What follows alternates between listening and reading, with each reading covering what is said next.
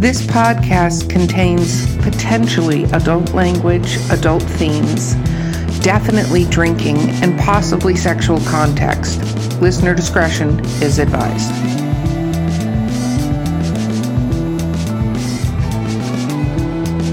Welcome to Drinking with Authors, the podcast. I'm your host, Erica Lance. Today, co hosting with me is C.R. Rice, and our amazing guest today is JB Garner. Woo! Woo!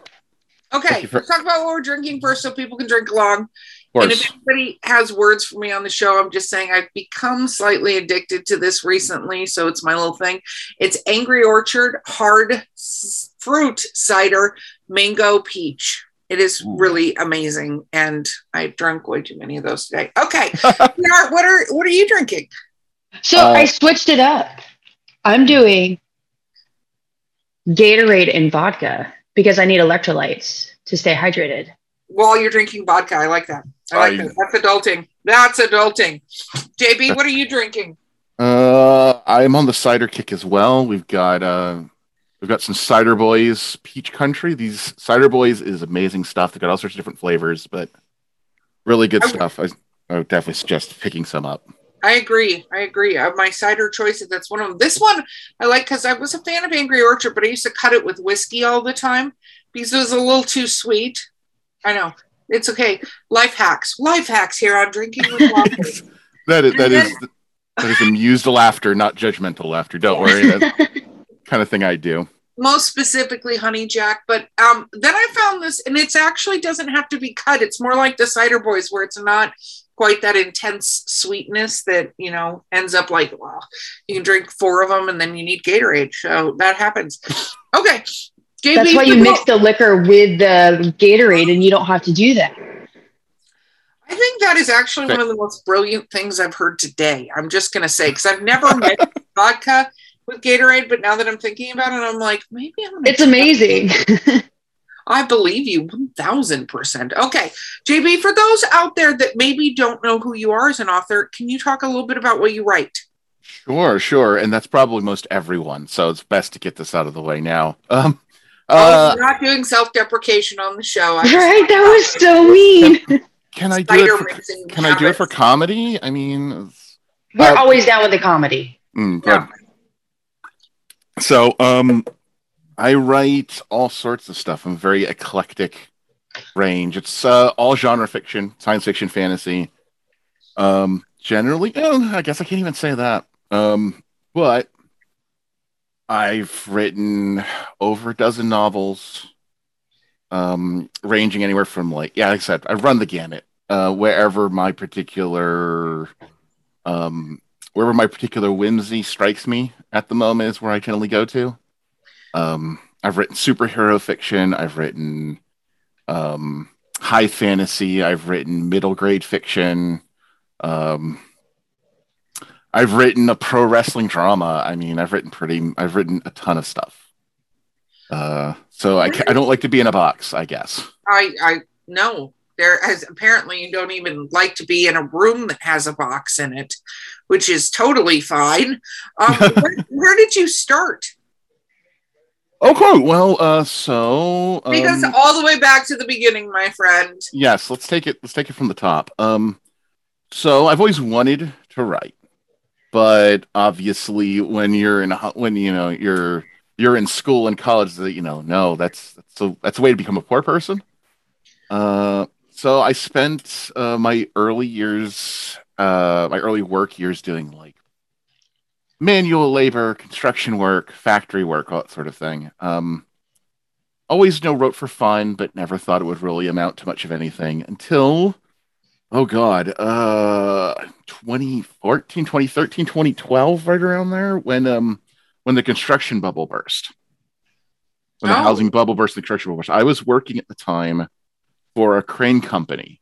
Uh you know the, the big construction cranes big tower cranes fantastic company i will never not laud their praises because even when the bubble burst, they tenaciously tried to keep everyone working and paid for. But eventually, it's like they eventually had to do layoffs. I got laid off. And like, and because every, because that's what I've been doing for so long, like there was no, there was no jobs. So after searching for work for I'm like, I always wanted to try to write. Um, self-publishing was coming really coming into its own at that point. Um, with you know Smashwords, and Amazon KDP and all that. I'm like, while I'm looking for a job all the applications out, why don't I try writing a book? So because I'm an overachiever, I wrote two books at the same time and published them both within like I think a couple of weeks of each other. I'd have to go back and look at the dates. And um, I have bumbled and stumbled and and drunkenly rolled my way through the self publish the um, indie publishing world since then. Wow, that's very very cool. So the first one came out in 2012. Hold on, you know I might be able to tell you. I should actually look. I can literally just pull up Are my you- dashboard. Are you googling yourself? Is that what we're doing? No, I'm checking uh, my Am- the the Kate my Amazon dashboard because it has like Oh. everything. Yes. so it'll literally tell me date submitted. I have to go all the way in the Wayback Machine. Boop, um, oh, jeez, so many pages. So many pages. Um, How many pages? really? I okay, that was way. That's I've been doing this way less time than I thought I was. Wow. Um. Uh. Wow. Geez, how time flies. 2018 was apparently when I published my first book. Oh wow. Okay. I started writing in 2016. It would be. It would have to be because it took me about two years of bumbling and fumbling before I got the first book out. Well, that you know, that's always a journey. So, um, you put the book out, and you're like, you know, I'm going to try to do this. I'm going to do this Mhm. thing. Um, I was so bad at it to start with. Not the writing part, though I'd argue probably that too. But everything else about the business, knew nothing. Stumbled through it all. It's hilarious. so what was the first book you put out? Uh, my first book, uh, my first book I put out was Indomitable, which is the first book of the Push Chronicles. It's a superhero slash alternate reality story. Um, it's uh, still available. Like I finished the series. Um, Wordfire Press picked it up uh, after I had been self-published for a bit. Um, I'm probably gonna put it back out again under myself when my contract expires. But um, but yeah, that was my first book, and then followed immediately after, like within like a couple of weeks, by uh, the opening bell, which is the first book in Three Seconds to Legend, which is is a pro wrestling family drama action adventure series. Uh, that's also finished. I'm doing a webcomic adaptation of it now. Um, then I just sort of kept going on. Once I finished those six books, because the three book series, then I just started kind of messing around with stuff. Um, What are you working on now? what I'm working on now is the sequel to my latest book series I started, which is uh, Godshard Odyssey, which is a series that is part of a shared universe that another local author, Elman Dean Todd, uh, started the Godshard shared universe stuff. He uh, he's writing one series and some supplementary material. I'm writing another series. That kind of, they're occurring concurrently uh, in time. Uh, he's also working on like a prequel video game. I think it's going to be hitting Kickstarter sometime soon. They've done, done a lot of the asset work. Um, a matter of fact, we're looking for more. Matter of fact, he's looking for more authors. I guess we, I mean, we're kind of partners in it. Is looking for more authors to write in the world. Wants to do a. We're working on a short story anthology, trying to recruit people for that. So, yeah, first book came out right around right just before Pensacon this year. So I guess April, and I'm working on book two now. Wow. And what is the theory of the world? Okay, Authors so listen to this show. Let's talk about it a little bit because maybe some will contact you.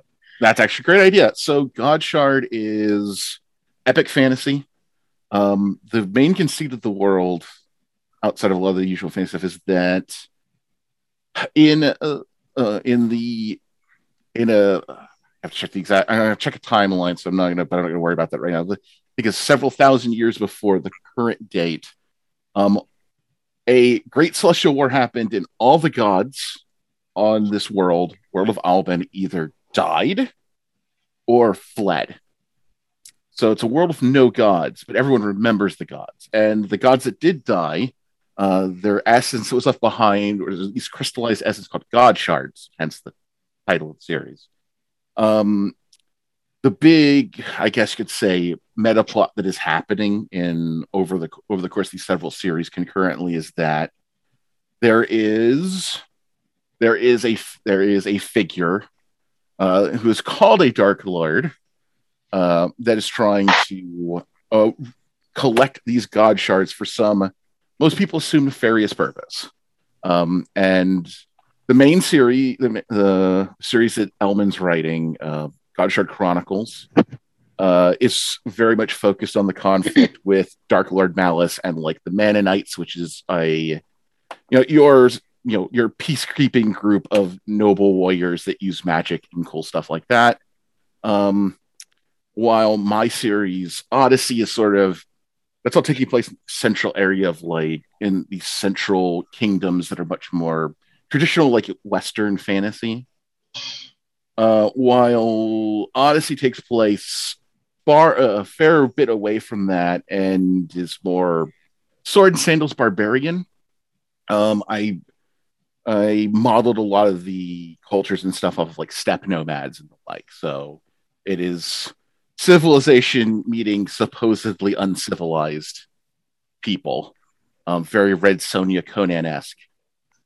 Very cool. So, what does one do if one wants to write in this world? Because this reminds me a little bit of what um, uh, George R. R. Martin and Snodgrass put together with their Ring series. It's similar, kind of what you're saying with multiple authors. That's what I mean by the similarity, uh, not the storyline. I'm just right, saying. Yeah, they got a bunch of authors to write in on this series that they were doing. Yeah, you've got that. You've got like Wild Cards, Merv. I always mispronounce it. Merv- Merviginian, Merviginian Nights. Um, there's yeah, the whole shared world things. Um, but two, if you were interested in getting in on it, if you're an author, um, contact me or contact me or Elman, or I believe there's a link on the Shard website about this. Hold on, let me make sure before I talk out of my side of my mouth. Yeah, the best way to go would be to, yep, uh, go to godshard.com. Uh, there is a contact link that includes also like it's not only for people asking about the books, but authors looking to write for the series, other inquisitor stuff. Uh, but yeah, that would be the best way. That'll get you directly in contact with Elman uh, so he can like look through it. Um, I'm sort of also kind of like helping with like sort of the not quite, but like as a acquisitions editor. So you could also contact me directly. I think my email might be with and contact info will be at the podcast. It will be. You can absolutely so. reach out to you. So this is exciting. Um, how far reaching are you guys trying to make this go? Well, uh, we are dreaming big.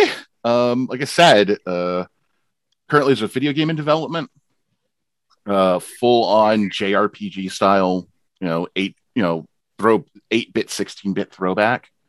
Um, uh, merch, uh, at Pensacon. Um, I know you guys are checking out like all the authors, like the, um, the statues. People, that's what we do yeah, so you guys probably saw the Althea statues. Um, he basically you know had a modeler like do it's the female lead from the Chronicle series. Um, I actually have one. I need to actually put together. I actually need to put together and put it with my like Shotsky sand. But uh, they're talking like full merch, uh, t-shirt, you know, the whole line. Basically, he wants to try to take it as far as we can take it, and I'm like, I'm game for that. That's super exciting. That's super exciting. So, how many books are out in this series now? Currently, between the two of us, there's three books. Um, there is, uh, there's Curse Knight, which is the first book in Chronicles. Uh, there is Dark Pariah, which is sort of a prequel side tale to um, series, and Goddess Tear, which is Odyssey Book One. Blood Knight, which is Chronicles Book Two, should be out early next year, as well as right after that, um, uh, Odyssey Book Two, which I am still waffling on a title for, but got some ideas. Um, I'm bad with titles, and so almost always the last thing to go, unless it's a pun. puns I seem to immediately come up with. Um, Oh, you and uh, you know, the Xanth series, you would have been fantastic, you know. well, I mean, I do have, I do have an urban fantasy comedy series that was partly inspired by Xanth and um, the Myth Adventure stuff. Robert Asprin and now Jody Lynn Nye are doing, uh, and it's all the titles are puns, of course. Oh, Right. that is ironic because uh yesterday I was with Jody Lynn Nye. Jody, Jody's amazing. I, love I'm- Jody. Jody is Jody's a huge fan of she had so much fun. I got an email from her husband at the time, and it was my wife said I had to be on your show if you'll take me. Bed. and yeah, that was so much fun. Okay, so back to your writing career. So authors interested, shameless plug, please reach out. God's Godshard.com. godshard.com. Listen, I, I I drink and I know things. I not all the names. It's fine. Thank you, CR, for jumping in there. So let's go back. So you when you were younger, you wanted to be a writer, and they said Mhm. you can't make money doing anything artistic. That's what most people say these days. So I'm gonna throw writing in that Mhm. bag.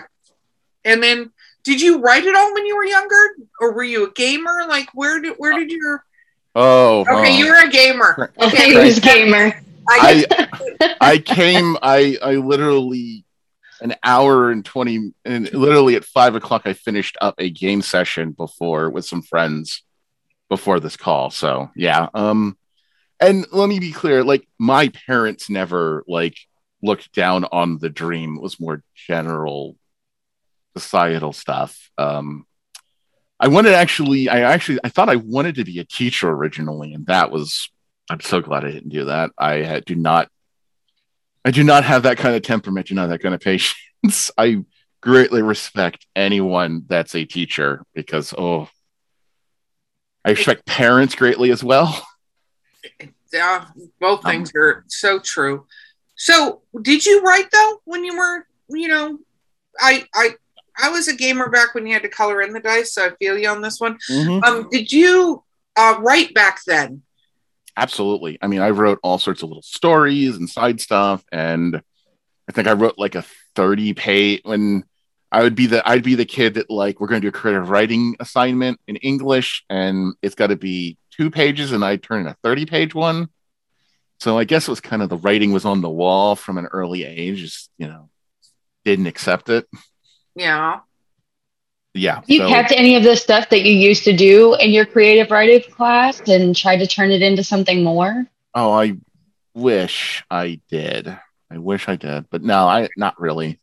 To be honest, I I wouldn't be surprised though if I did have any of those things and I could pull them out and I could pull them out now. I there probably are things. There are probably nuggets and kernels of stories of ideas that have permutate, that have, you know, permutated. I think that's a word. If it's not a word, You're just I've been it's drinking fine. alcohol. It is so now. It can be a word or it can be just sounds. We're okay with sounds. Yeah. Uh, but you know, permutations thereof of probably I could probably find you could probably find the strands of DNA from those early writings until now. Because I mean, it's just refinement, isn't it? You know, you, you have ideas and you wanna you always want to get those ideas on paper when you're young. As you get older, you get the ability more and more to to produce those ideas and make them coherent and good and strong as opposed to, you know, Flat little kid work. Flat little kid work, yeah. I like that. I have to say though, I think all of us that have written from when we were younger and continued to write, it's a muscle. You have to grow your muscle. So you're going to write Absolutely. ridiculously bad shit. You just have to hope that it continues to get better. Some people it does not, but most people it does get better because you know it's one it was interesting one time I was talking to somebody about doing 5Ks. This was a while ago. Um, and I wanted to get into running 5Ks and I was like, okay, how do I build up my stamina? And it was it sounds really dumb now that I'm saying it out loud like this, but the guy was like, just run. Run and stop when you're tired and then run and stop when you're tired and run and it's it was like it sounded so ridiculous. And I was like, oh, there's got to be more. There's obviously things and gizmos and energy drinks. I don't know. There's all this stuff that can go with. No, it's just run, just run, and you'll get better and you'll get faster and you'll be able to breathe better and be less hard on your body. Like, just run, just right. You get better at it because, um, you know, I think it's also interesting when you go back to look at the stuff that you, when you first published it, do you see a radical difference from now? Not just skill wise, but the immediate laughter. view wise, you know, like how you look at life and how you look at writing now. Yes, certainly. And I'm going to be honest. I mean, obviously, your skills refine. It's been, you know, this is three or four. This is like four. We're, getting on to four years later, five years later of writing, and you know, dozens of books. And I won't talk about the hundreds of books I've edited. Um, yeah, there's definitely improvement, and there are some shifts, but at the same time, there is, you know, there's a core something. You know, there's that through line that like you go this all came from as varied and wild as sometimes the concepts go. There's there's you know a there's a there's a mo- there is one mind that's kind of been through it and you know I honestly like in fact the you know in fact the other day I was like looking at some of my old stuff because doing a webcomic adaptation I, I work from the original novel but then adapt and change anything that needs to be changed because different mediums um and I'm sometimes surprised at how much of my initial stuff still holds up. You know, it's you know I see the I see where I have improved at the same time. Like I'm like, you know, that wasn't that bad. You know, there's a reason why people still like this. You know, I, I you know I think it's key as a writer that you don't bash your previous work. Like you you shouldn't bash your previous work. You get better. I find more that um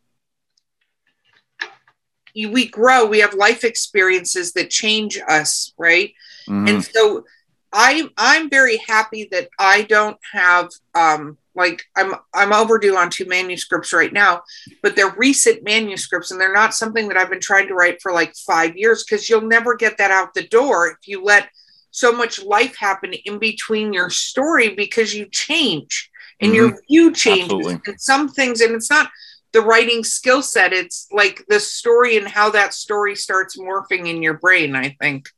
Yeah you can you can some you can sometimes come out to where you want you had this conception and then if you let it linger too long you get to the end of the like i don't think that's how it should be anymore. I don't feel i don't resonate with this concept or this conclusion. And so you either have to change it to fit your new what you're in or try to force it. And forcing it doesn't work. I mean, it could. You, you will finish, you may finish the novel, and other people might tell you that it's fine, but anyone who like knows it, it'll probably just come out because you can tell when a writer's not got their heart in something when you're reading it. Like I said, I've read, I have read hundreds of books for my editing work, and you can tell when a writer is not uh, we like to call it, you know, writer concept alignment. Like when the writer is no longer jiving with the concept they have, and you can feel the divide where, like, tech on the technical level, this writing is still here, but the passion and the, creative energy is like here. And then that's when you just need to go, okay, we need to, we need to, uh, as an editor, I need to sit down with this right, this author and go, we need to something has gone wrong. And it's not you're doing a bad job. It's you're not you're not a bad writer but you have something has happened to break you from this con break you from your concept. And we need to figure out how to get you know get this back together or you need to do something else because this will come out in the wash and people your readers will be will be upset Wow, we got really deep there right before the commercial break. So we're gonna we're gonna step away, refill our drinks, and we'll be right back with drinking with authors. This is the voice of Drinking with Authors. You are at our commercial break, and our commercial is Hey, do you want to be a guest on our show? Or do you have a question for one of the guests on our show? Or do you have a brilliant drink recipe that we've never heard of? That would have to stump us. But you could reach us at drinkingwithauthors at gmail.com or on Twitter, Instagram, or Facebook. You can direct message or even just leave a comment on one of our posts. We would absolutely love to hear from you. Hey. Okay, so we're talking about concepts. It's actually interesting you say that because I think that can hold true with series writers. I sometimes wonder if writers get so trapped in a series that they're writing, and that's what the fans want, that they go down this whole path and you're like, what the hell is even happening anymore? You know? So I can. Okay. Insight time. Oh. because I have a lot of ex- I have a lot, again I edited a lot of books. I have some a lot of experience with series writers too. Okay, so I will not be using actual names because I have contracts and NDAs and stuff, but I can talk in broad terms. Um, so I mean, we all know that ghostwriting's a thing, Mm-hmm. and there's plenty of big name brands out there that have multiple writers in a series, all the same name. So I'm talking, I'm talking as an editor that's been involved in some of these projects. You will often have that where like someone has written like seven books in this 20 book series. Well, I mean, indefinite. We're talking like pulps like the old days where like, you know, the the the publisher's like, we're gonna we're gonna print these books until people stop buying them. Um, and you'll get like, you know, a writer that started a series gets around book seven, and you can tell like they're going and it's not even necessarily, I mean, it can be like they're going down a they're going down a rabbit hole or they're just burnt out, they're disconnecting. And yeah, sometimes it's like literally it's like they get another the series gets passed to another writer that that has that's more aligned with it and uh it, it's a sad thing because you don't want to like you don't want to be the writer who goes to like the publishers like yeah i don't know. I think they're, they're really not in it and we need and we need to talk to them and like go hey are you happy doing this? Because fortunately some of the the primary publishing company i work for which again i cannot say because of non-disclosure agreements uh, we do they're very big about happy writer happy authors and aligning and making sure the writers are writing what they want. So i mean it's always like we gotta you know they're not burnt out but just burnt out. The series it's like we gotta we can't the bo- the financial bottom line says we can't stop writing this series must continue. Um but then you have to like the difficult business there's that difficult where business and creativity like butt heads really hard and you have to like we need to you know you need to like find them a place find them a talk to them about a concept that they will respark the creative fire uh but we'll still still sell books. I'm not a marketing guy but i have to deal with marketing marketing a lot. And then uh, and then you got to find you have to find that writer that can continue that you know aligns with this series that can keep writing in the vein of the person that created it. It's, it's really hard. It's not easy. But it- yeah. I can I can say with total honesty, and it's because it's my show. I am not a fan of ghostwriters. I think I think doing I'm that. not either. That's still not a cheating. fan. It So- is. That's cheating. Okay. You can't do that. Like ghostwriting is one of those things where like it's great to like, you know, if you want to help bounce ideas off, if you want to have somebody like kind of help you work through something cool. But like ghostwriting, that's cheating. You So- can't do it. so i'm gonna have to be the heel here and take the heel heat for this but okay so it depends we're gonna have a big if here i do not like people who hire ghostwriters to write under their personal name Right. because i think that is lying Right. However, if you're, however, there is a whole line of ghostwriting that is in the vein of like your Nancy Drews and your Hardy Boys, where everyone knows this is this isn't a real person. This is a brand name Right. to write this, and then then it's like everyone knows, so it's not. And you know that's the thing that I feel is But that's different. You know what I mean? That like you're the- creating a persona. Right, that's different right. than being like, I'm whoever and Right. No, I agree, which is why it's like a differentiation. I think that's important because, so I'm going to be honest, like making your living as a writer is very, very hard. And the few company and the few publishers out there that try to approach ghostwriting in that honest way and to give writers jobs that they might not otherwise get is like, I mean, like again, when I first was got involved with actual publishing companies as editor, that was a hard line for me to figure out the ghostwriting thing. I was very like, this is just like just like wrong. But then, you know, having given also been the opposite seeing the seeing some of these companies, the, the very upfront and honest ones that have given a lot of struggling writers who would never get a chance to make a living as a writer get their start in the business and actually be able to like you know put a roof over their heads and and feed their kids and until they are strong enough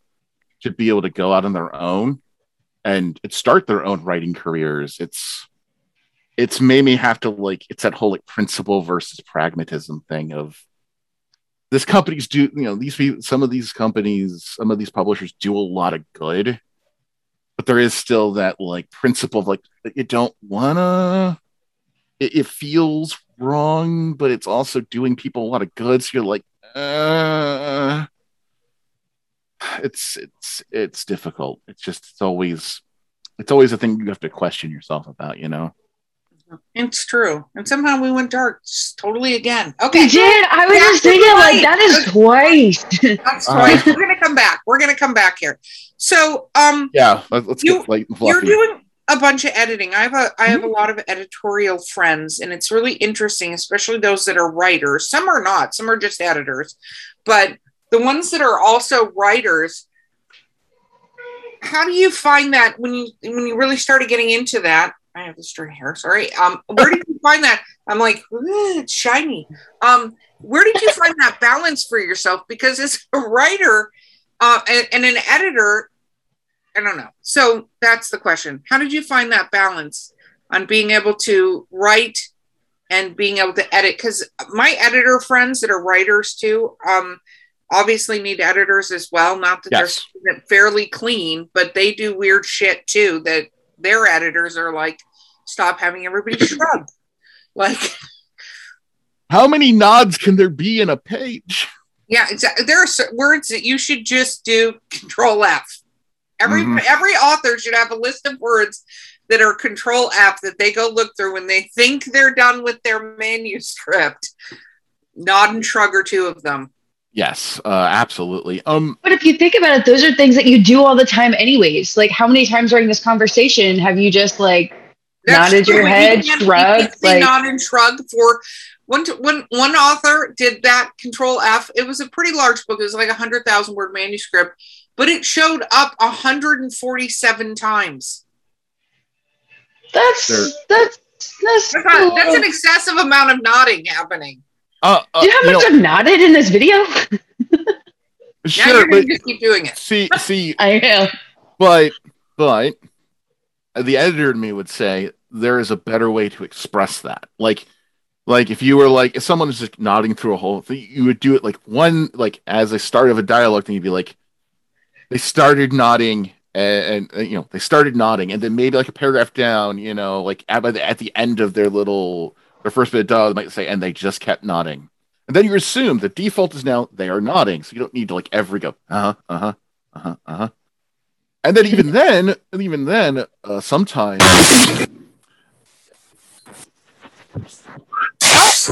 your sound cut out. You're talking and we can't hear you. What happened? The Illuminati is in the microphone. Right?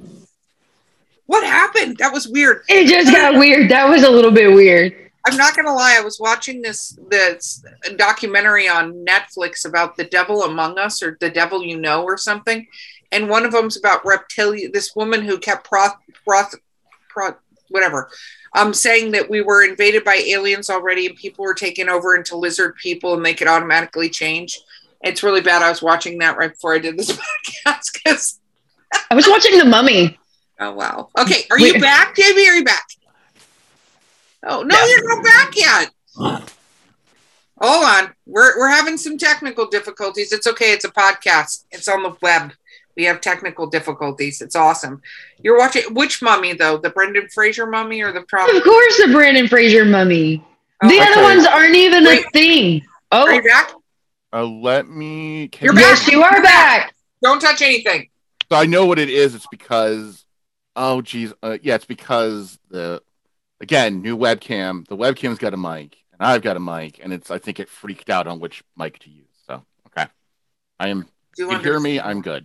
Yeah, no, we can hear you now. We're back from our what were we doing before we started recording the podcast conversation during the brief technical intermission. Right. Yes. okay. Um so what the wow, what what was I even asking? We were right talking. We are talking about editing. Oh yeah. Yeah. no. You as a writer, um, what what are your little quirks that you have? Ah, Your um, editors themselves go, hey, fun story. Uh, so almost universally, so I overwrite. I write over long. Uh, so I get mo- editors generally trim a lot of little things. Uh, almost universally, um, I've literally written like five or six books where the editor went just cut the first, cut the entire first chapter Oh wow. because like I will get sometimes in like oh I've got to you know especially when you, you know fantasy science fiction all that requires exposition.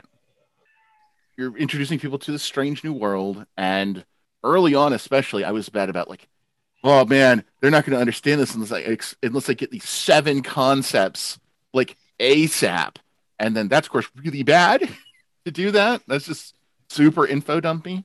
Um, Gosh. it would often be like, okay, you don't need any of this exposition. Cut it all. Here's where the action starts here. And then just work some of that in in like these like five other chapters over time.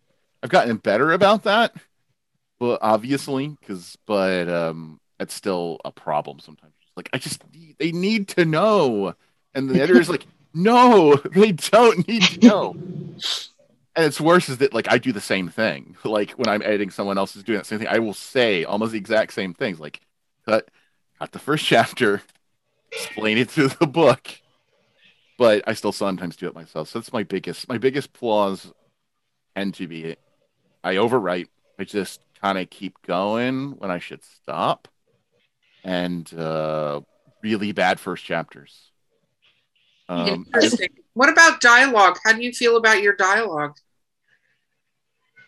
people apparently like my dialogue, so I'm gonna have to go with that. Um, uh, I, yeah, I I feel like I do good dialogue. People tell me I do good good dialogue. That rarely gets changed. Uh, the only time I've had significant dialogue edits in recent past is just actually, ironically, with Goddess here because so I just assumed like, okay, well, this is going to be like, we want this to be all ages. I figured. So I'm like, I was very careful to be like, we're not going to use swears.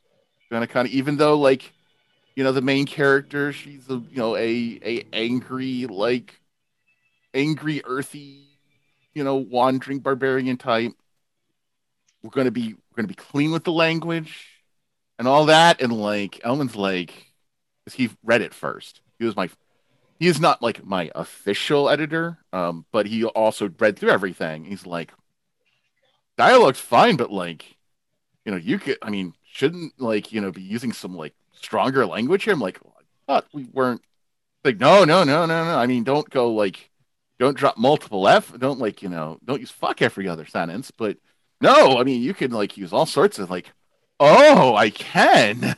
I was going Like- to say, how the hell do you write a barbarian that's like, pardon me, I was dissuaded by that part of our interaction? Excuse me, sir. Well- I am very disagreeable right now. well, no, no, no. I mean, not. I obviously didn't go like full scholar like BS language, but like you know, just like don't use like shit and fuck and damn and and all that sort of thing. So I was like, oh, you know, tone, you know, not like.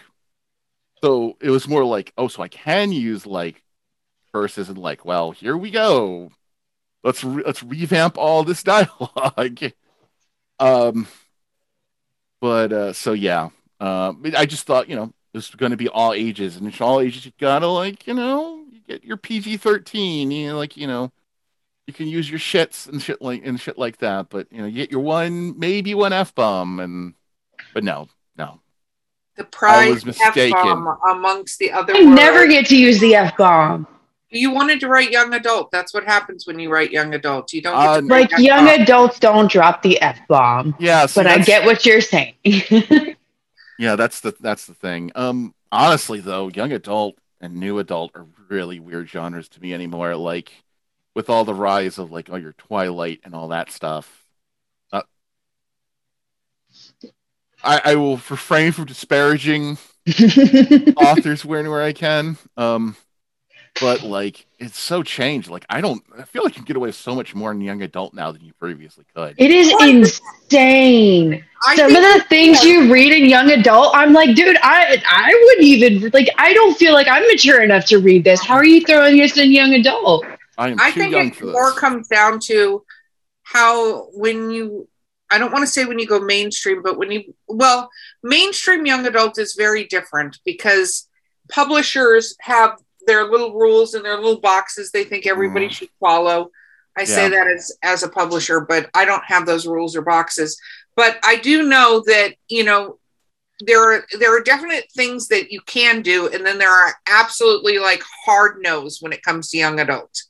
Like there, you can indicate that this this thing happened, but you shouldn't actually be saying what happened. And where you get backlash is actually parents. That's where Not the the backlash comes from. Is the parents freaking out about what you're saying and stuff like that.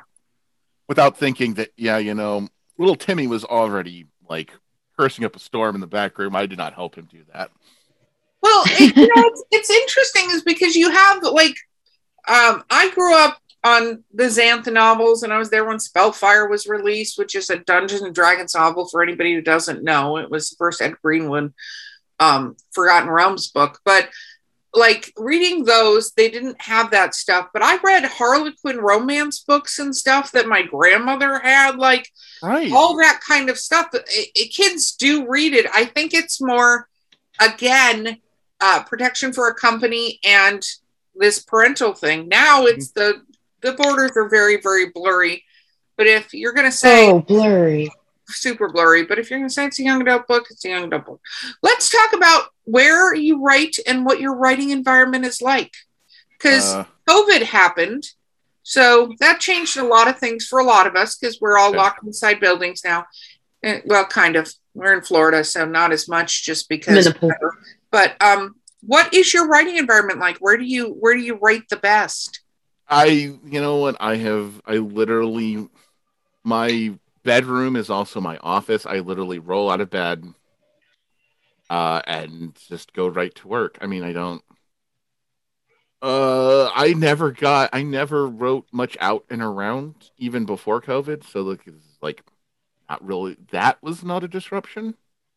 Uh i will say covid hurt my production i would say a good bit but i think that's that's more the mental and emotional stuff as opposed to a physical environment change No, Um, I think that's true for a lot of writers. I mean, I, I talk about this regularly on the show. Some people, it was fantastic. I talked to an author the other day, and she wrote five books last year. that's that's that's more like I that's more like my usual year not like Yeah, not and like this year He was like, it was so productive. And then I've talked to people that are like, I got nothing done, you know. Um, I think there's definitely a balance. Do you listen to music when you're writing? oh always i mean like i feel like you can't i know some people uh, you know obviously not everyone listens to music but i have like i really have to i need that What kind of music? it'll generally actually change a lot based on what I'm writing. Uh, It's something that's always like, uh, I have to avoid things with lyrics because lyrics will start to like. I will, I will honestly sometimes get too caught up singing along with something if it's really catchy and I'm not writing and my language center can't divide its attention that much. But um, generally instrumental stuff that like matches the genre or feel that I'm going for. You know, Like uh, techno or classical? depends on the thing. There are like if it's like more dramatic, like emotional scenes, uh, you know, some good classical or like, um, and if it's like you know hard hitting action scenes, like you know, instrumental like metal or or techno or soundtracks actually are really amazing. Well, You ever go find those playlists on like action movie playlist and you just or you know high adventure playlist eight hours on youtube and just let it go I have never, I haven't done that yet because I just feel like what one person's feeling of what is high adventure is not always what everyone's feeling of high adventure is.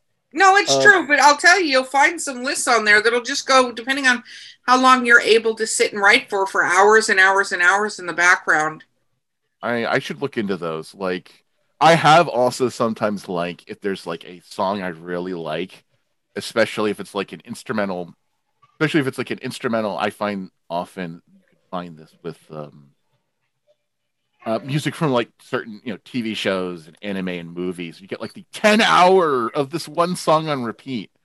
I find some of those actually really work for me. Um, Like of this single or of like the whole series? Just of the one song. Um, okay when was the last song you did this with Yeah, I Uh, gotta know.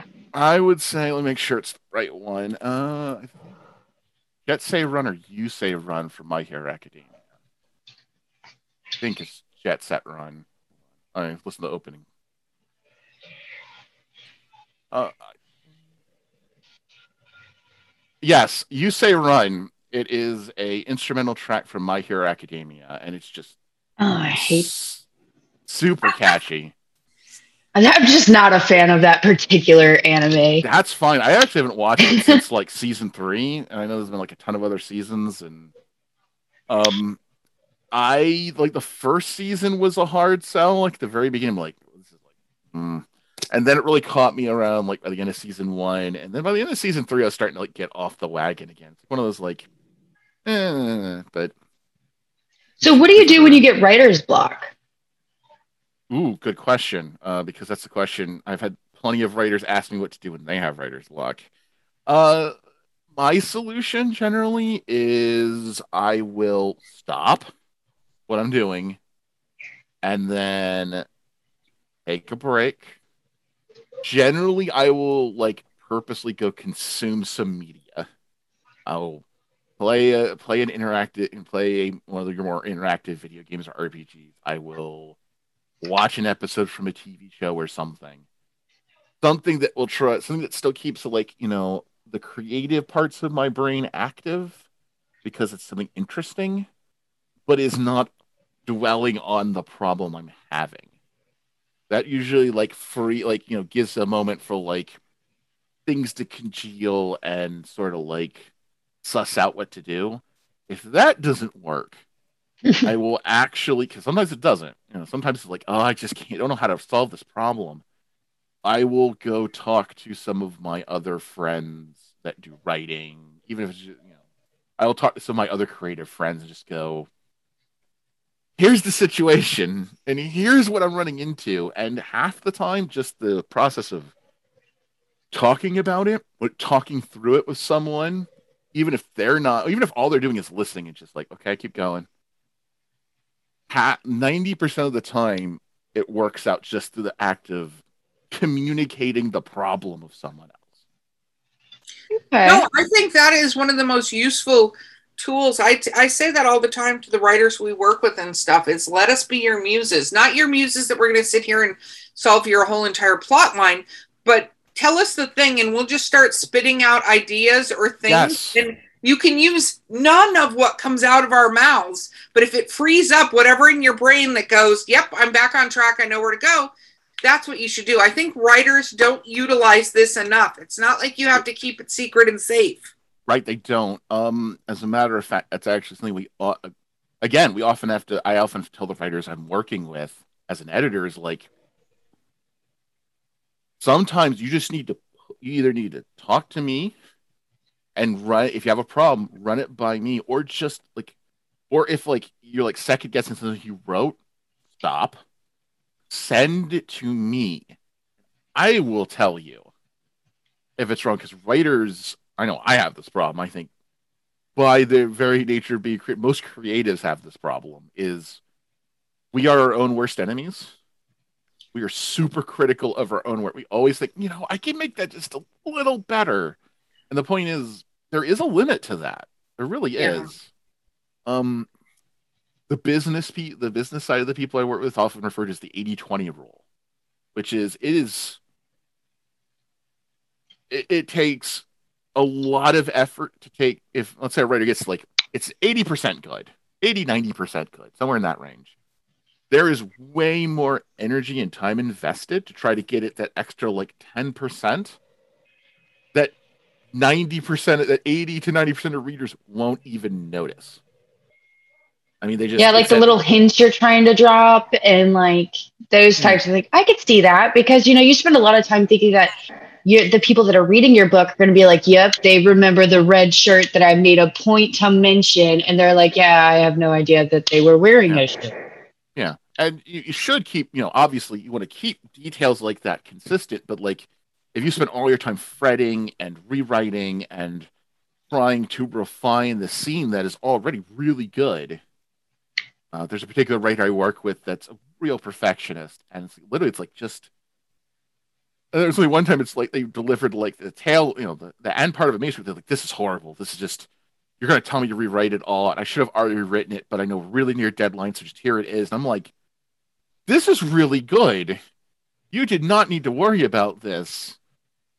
And and and and they do this continuously. And I'm not, again, it's just like frustrating because you're like, just let me read your words. What Because- about So what you? is- Do you find yourself doing that? Uh, I do, but because I've seen it so often in others, I, I detect it. I'm like, I just send this to somebody else. if I get to the point where I'm like, I should rewrite that, I stop myself and please, someone else take a take a look at this before I mess it up. Do you have characters that you've written yourself that you can't stand? Like even as you're writing them, you're like, "This fucking guy." Uh, define as in, do I dislike them as a person or dislike them as a writer? No, like just um like I have a character in one of my stories and like every time I have to write something like he's important to the story but I'm just like oh this freaking, you know, whatever. And it's just because like I know what's going to happen so I'm like he's, you know, whatever. Like do you have those moments when you're writing where you're like really don't like you but we're going to keep going with you? Oh yeah, I mean obviously sometimes because you know a good antagonist is some you know a really good antagonist someone you want to hate and I like to write I, I've written some real fuckers that are like exactly. I cannot wait until you get your comeuppance in a couple of chapters. So, what But I- about fans? Let's talk about fans for a minute before we have to wrap. You were at Pensacon. Mhm. What is it like interacting with uh, f- fans now that you're on the other side of the table? Well, um, to start, when I first started, my first couple of cons, it was nerve wracking. Um, obviously, because like you know, especially the pro the the hardest part about being an author at a convention, at least uh, being, at least I guess someone, those of us that are just starting out, that are like down in the trenches, not like your like big, you know, your your A listers, but like you know, C and D and Z listers and stuff is you're both salesman and you have to both be a salesperson, which most authors are really bad at. And just because you know, I, I, many of us creators are very you know introverted. Uh, uh, I've seen it kind of go two ways, where it's like people who are so introverted they hide behind their wall of books, and they they're the they're the writers. You find that little that booth in like an artist alley where like there's the the books piled up to like about here, and they're sitting behind in their desk. It's very odd. They're sitting in a chair behind their table, eyes sort of downcast, and hope and just not good at this social interaction thing. And then you have the opposite end where you have the ones that are like carnival barking, which is also bad. There's sort of an intermediary level where you are open and approachable without like sound like a used car salesman. Um, but that's very difficult. It's like not hard. That's very hard. Very nervous making. I am. People say that I am good with people, but I am very introvert as far as like dealing with people for extended periods of times like drains me like no belief. Like after con, I'm like, I hide in my room for a week. No, I think a lot of people don't realize that when you're doing stuff like that, you're on. I do public I do a ton of public speaking and stuff like that. And even after years and years of doing public speaking and not getting nervous in front of crowds, and I don't have that. Like you can put me in front of any large group and be like, talk about this. And I'll be like, okay, cool. But you're on and there's energy exuded when you're on. And hmm. if you're talking to people and talking about your books, especially if you already have any other social whatevers even for me i get exhausted like i'll do a two hour event and to me i'm like then i'm done for the whole day. Like don't you know i want to go sit down and play you know uh animal farm and stuff. Like i just that's what i want to go do because i don't want to interact with another thing like i want to have it come the opposite way. It's like watching tv kind of like i don't want to nope i want to just rest. Yeah, yeah, for sure. Uh, but dealing with fans, I mean, it's always oh, it's it's a treat, honestly, because like it's one thing to get like an online review, you know, even a really positive one. Those those are nice. They feel good, but it doesn't match someone who just literally comes up and I've slowly started to get this over like my years where like someone goes it's him and they you know they, they rush over and their you know their eyes are bright and they've got one of your old books clutched in their hands and are like is there a new one or what's what's your latest book? Or i'm so excited. What new do you have this year? And i mean it's it's a it's a high that's hard to beat honestly.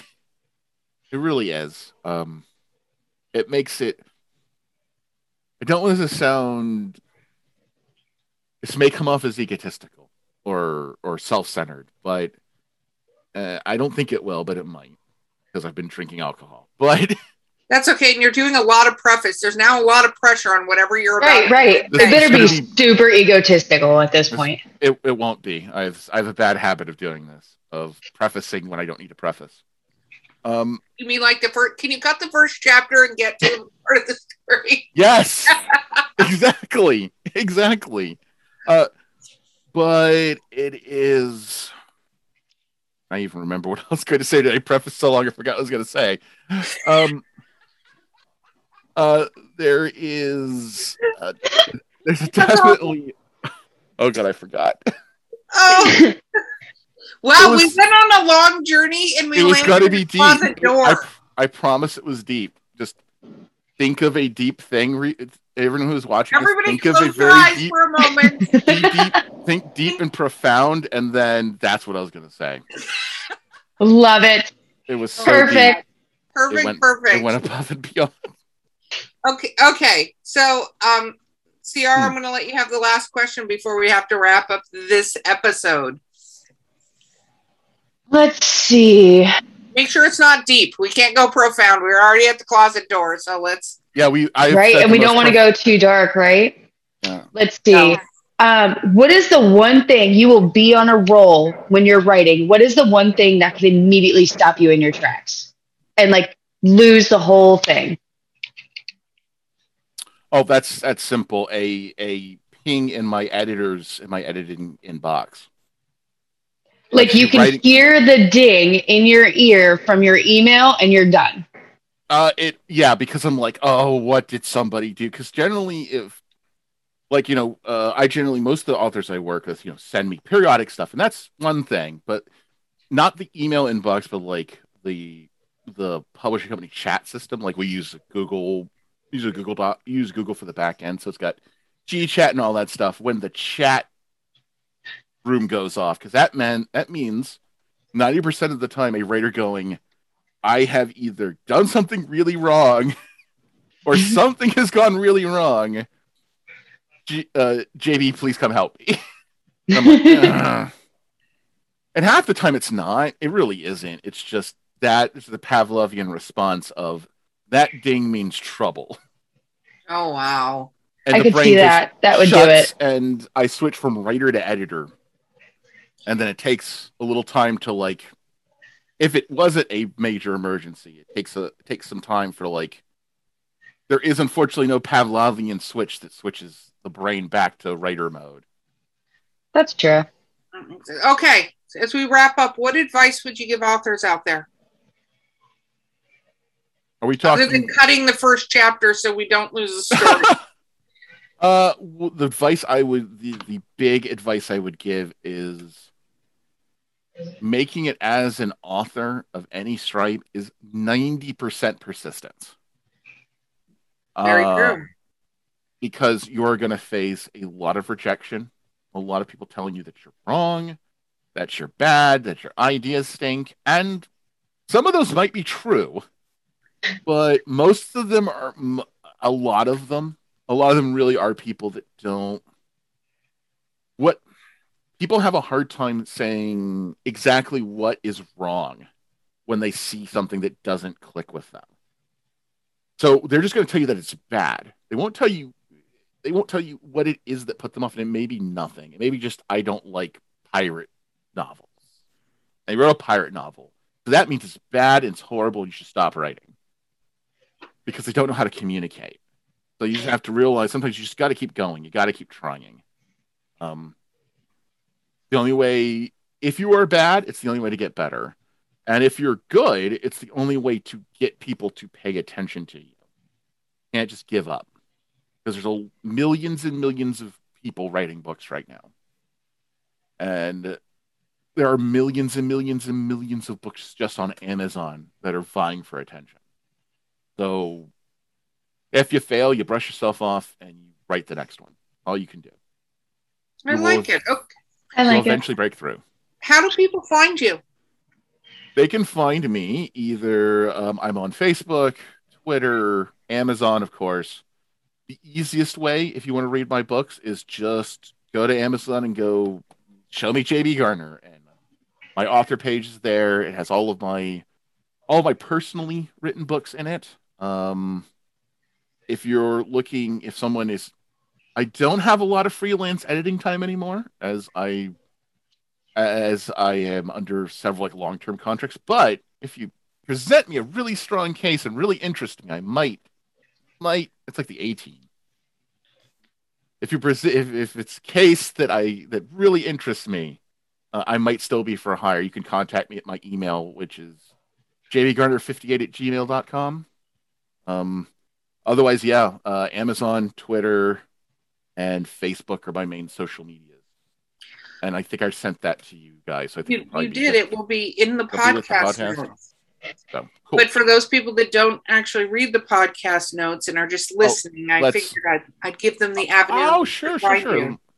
Um, yeah. So on Twitter, I am. I always want to make sure I get these right. At Twitter, I am at JB Garner underscore rights. Um, I am actually probably more prolific on Twitter than anything else, which is insane because it's a very crazy platform. Uh, on Facebook, come on, Facebook, load. Get my author page. I love that he's looking this up on the computer as we're doing this. Yeah, I don't have No the. I have to do that too. there. Mebs, I have to do that all the time. memorize this stuff. You should know it off the top of your head. Well, you know, Uh, some of them are like, you know, you have to have like it, it's taken. So like, you know, Yeah, interesting under entering variations. right. So like, I'm CR Rice author, but then like on Instagram or something, it's author CR Rice because apparently there's a CR Rice author, which if you look, there's not, but it's fine. But they thought there was. On Facebook, I'm at JB Garner writes no underscore. So it's just one word, Ooh. JB Garner writes. Um, and yeah, that's and obviously Amazon, you're just gonna look up my name, type it in. Dit, dit, boop. I'm the, I am the only JB Garner. No, I'm actually not. I am the only JB Garner that is alive. Uh, ironically, Are you I- killing the rest of them? What is happening? We're trying to No. wrap up the show and you're admitting to murder. What's going on here? No, the other James B. Garner that wrote was the movie actor. Oh. You know, uh, Maverick, um, Rockford File, that sort of thing. Which was Oh, really you're in good company then, I see. yes, yes. Um, Awesome. Awesome. Okay. Well, it has been amazing to have you. Thank you so much for being on our podcast. no, no, no. Thank you, thank you so much for inviting me and having me. Absolutely. Okay, this has been Drinking with Authors. I've been your host, Erika Lance. My co host has been C.R. Rice, and our guest has been the amazing J.B. Garner, and we will see you next time.